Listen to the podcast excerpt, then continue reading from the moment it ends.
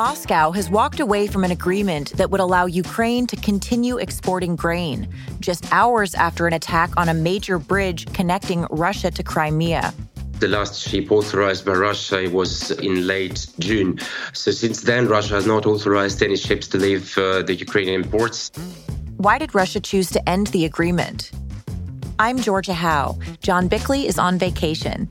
It's Tuesday, July 18th, and this is Morning Wire. Presidential hopeful Ron DeSantis is shaking up his campaign, firing some staffers and agreeing to more network media appearances in an effort to energize GOP voters. He's got to win Iowa or New Hampshire. If he doesn't win either of those two, he's out of the race.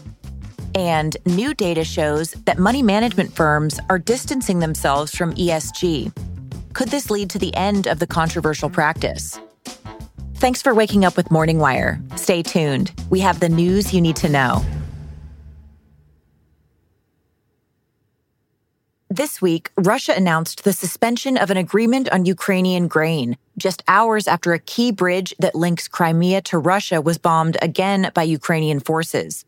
Daily Wire reporter Tim Pierce is here to talk about the latest.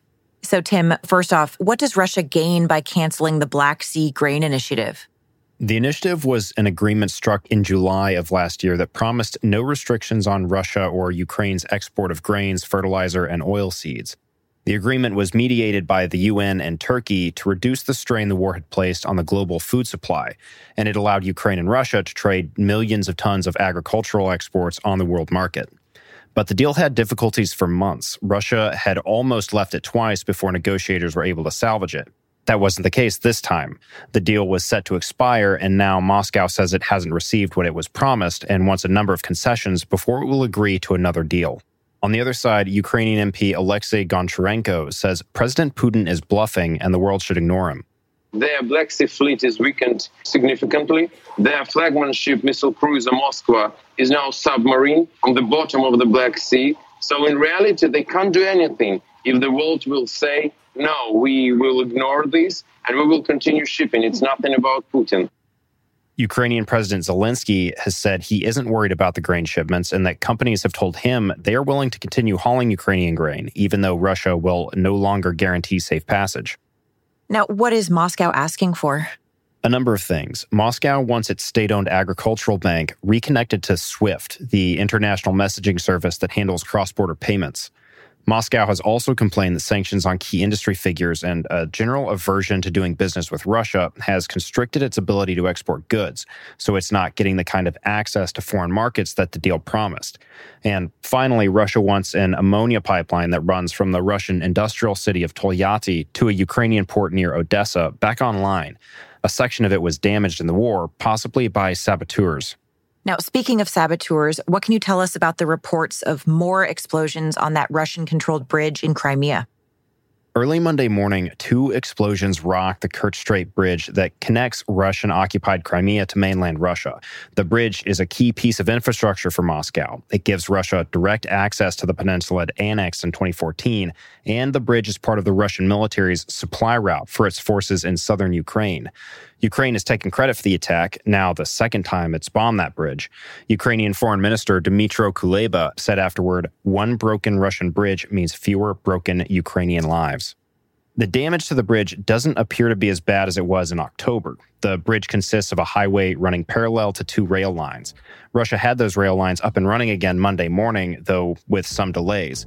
The road is still knocked out, though, and Russia is telling people to seek alternate routes to cross. All right. Well, Tim, thanks so much for reporting. Thanks for having me. Coming up, the DeSantis campaign changes course. The Ron DeSantis presidential campaign, which has been stagnant in the polls since his announcement in May, is making some changes, leading observers to wonder if this marks a major pivot. Here to discuss is Daily Wire contributor David Marcus. So, David, what changes have we seen over the past few days, and how important might they be in this cycle? Good morning. It was announced that about 10 campaign staff were being let go as a belt-tightening measure. This despite DeSantis's very impressive recent fundraising haul of $20 million. The problem is about half of that money has already been spent. There are also concerns about donor fears over his lackluster poll numbers. I think the bigger news is that the Florida governor is set to appear on CNN for an interview with Jake Tapper tonight and also to appear on Megyn Kelly's podcast. And she's someone who's been pretty critical of his campaign. This is a bit of a 180 from a campaign that had previously boasted that it would do an end around traditional media and go straight to voters through means like social media. So now he's giving interviews to legacy outlets after having avoided them pretty fastidiously for months. What does that tell us about the state of his campaign? Does this look like he's concerned about the poll numbers? I mean, he's addressed the polls recently in a radio interview and took the emphasis off the national numbers. This is a state-by-state process. We don't have a national primary. We're going to have Iowa, we're going to have New Hampshire, we're going to have South Carolina. There's two candidates that can win the nomination, Trump and me, and I would say that I'm the only one that could win both the nomination and the general election. It's certainly an acknowledgement that what has been happening since his glitchy presidential announcement on Twitter isn't quite working. The problem with refusing to do legacy media really was that some of DeSantis's best viral moments are him going back and forth with critical reporters. That's an arena where he competes very effectively. And so to deny him those opportunities on the basis of punishing corrupt media or something, it may have been cutting off his nose despite his face. Now, two of the recurring knocks on the DeSantis campaign are that, first, it's too online, and that also he's not proving to be likable with GOP voters. Do you expect that these changes are going to address some of those concerns? Yes. They're exactly the narratives that the campaign seeks to counter. There's been a lot of criticism, including from myself, about the amateur, often anonymous Twitter accounts that account for much of the campaign's messaging, as well as ads from outside PACs, such as a recent controversial one that was called anti-gay by the log cabin Republicans. The campaign wants to get back on TV to be the people who are defining the governor instead of allowing Trump to do it. And as far as likability goes, again, a combative interview is a place where DeSantis has always been compelling, so it feels like a decent bet. Now, speaking of Trump, how has his campaign responded to these changes? Obviously, DeSantis is seen as his primary rival. Does it seem like they smell blood? It's a Donald Trump campaign. It wakes up every morning smelling blood. But yes, I mean, they're trying to paint this as disarray and disorganization as a reason that DeSantis should drop out. That's almost certainly not going to happen. But we are seeing Trump and his surrogates keeping the fire aimed at the Florida governor and also kind of juicing the campaign of businessman Vivek Ramaswamy. And at the same time, Chris Christie, who has been far more critical of Trump than DeSantis has been willing to be, is getting attention in New Hampshire. So there are a lot of dynamics for DeSantis to navigate here. Now, finally, we're only about a month out from the first GOP debate set for August 23rd. If things don't change in the polling, how likely is it that Trump's going to be on that stage? Honestly, the people I talk to don't see a lot of upside for Trump in debating as it stands now. His lead is commanding. There don't seem to be signs that he would be punished for skipping it by voters. Now, the wild card here is whether these changes in the DeSantis campaign can close the gap a bit. Trump is up about 30 points right now. If that gets down to 15 by August, yeah, Trump's probably going to be standing in the center of that stage. All right. Well, David, thanks so much for coming on. Thanks for having me. New evidence suggests big money managers may be abandoning ESG, and major companies are following suit. Joining us now is Daily Wire culture reporter Megan Basham. So, Megan, before we get to the why, let's start with the evidence. What's the proof that ESG is losing steam? Well, the first serious indication for it came from BlackRock CEO Larry Fink. Now, Fink has been known as a big booster of ESG, which, quick refresher, stands for environmental, social, and governance. And that just means prioritizing typically left-wing social goals over financial returns. Just one example of Fink's activities in that realm, his annual 2022 investment letter said that BlackRock weighs how well companies uphold ESG values, like reducing carbon emissions, before deciding whether to invest in them. And that, of course, led to a lot of backlash, particularly on the right over the last couple of years. So during an interview at the Aspen Ideas Festival on June 25th, he said that he was, quote, ashamed to have become a focus of the ESG debate. And he said that letter was never meant to be a political statement. Then just recently, he said this during an interview on Fox Business. Why not say ESG anymore? Because it's been weaponized by the far left and weaponized by the far right, and we lose the conversation. Look, at our job is to do what our clients are asking them to do, and we do a very good job. And despite all the narrative last year, we were awarded over $400 billion in net new assets. But, you know, it's not just Fink. FactSet, a financial data tracking company, revealed that only 74 of the S&P 500 companies mentioned ESG during earnings calls that were held during the first quarter of this year. And that was the lowest rate in almost 3 years. Just to give you a little comparison there, ESG was mentioned 156 times in the last quarter of 2021, so more than twice what we're seeing now.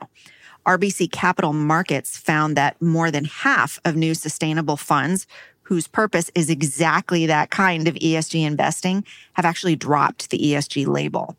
So all of that has led some analysts to say that something drastic seems to be happening here. So what exactly is the drastic thing? Why are they backing off? Well, you know, the fact that even ESG-type funds aren't going to be using that label kind of says it all, I think. ESG has developed a serious image problem. Now, partly that's political, and partly it just hasn't been shown to provide value for investors. Either way, though, it's creating real pain for BlackRock and some of these big investment firms like Vanguard and State Street. Now, red states like Florida have pulled billions in public pension money from BlackRock over this. And in May, a coalition of 16 Republican states filed a motion to block these investment giants from being able to invest in utility companies.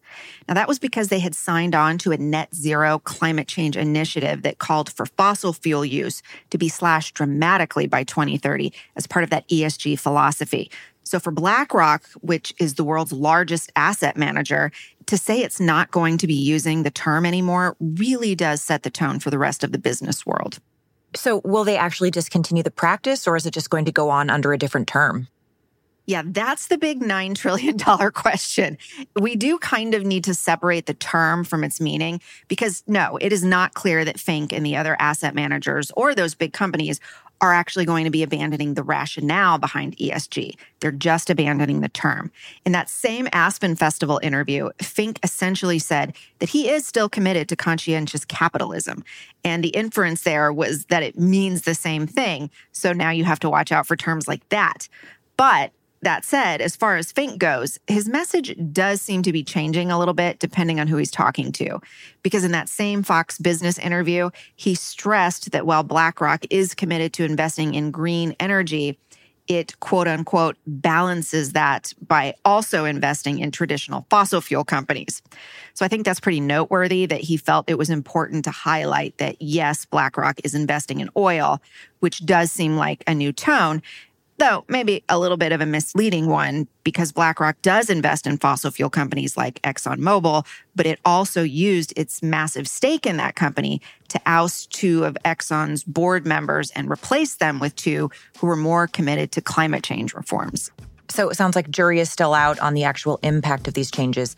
Megan, thanks for reporting. Anytime. That's all the time we've got this morning. Thanks for waking up with us. We'll be back later this afternoon with more news you need to know.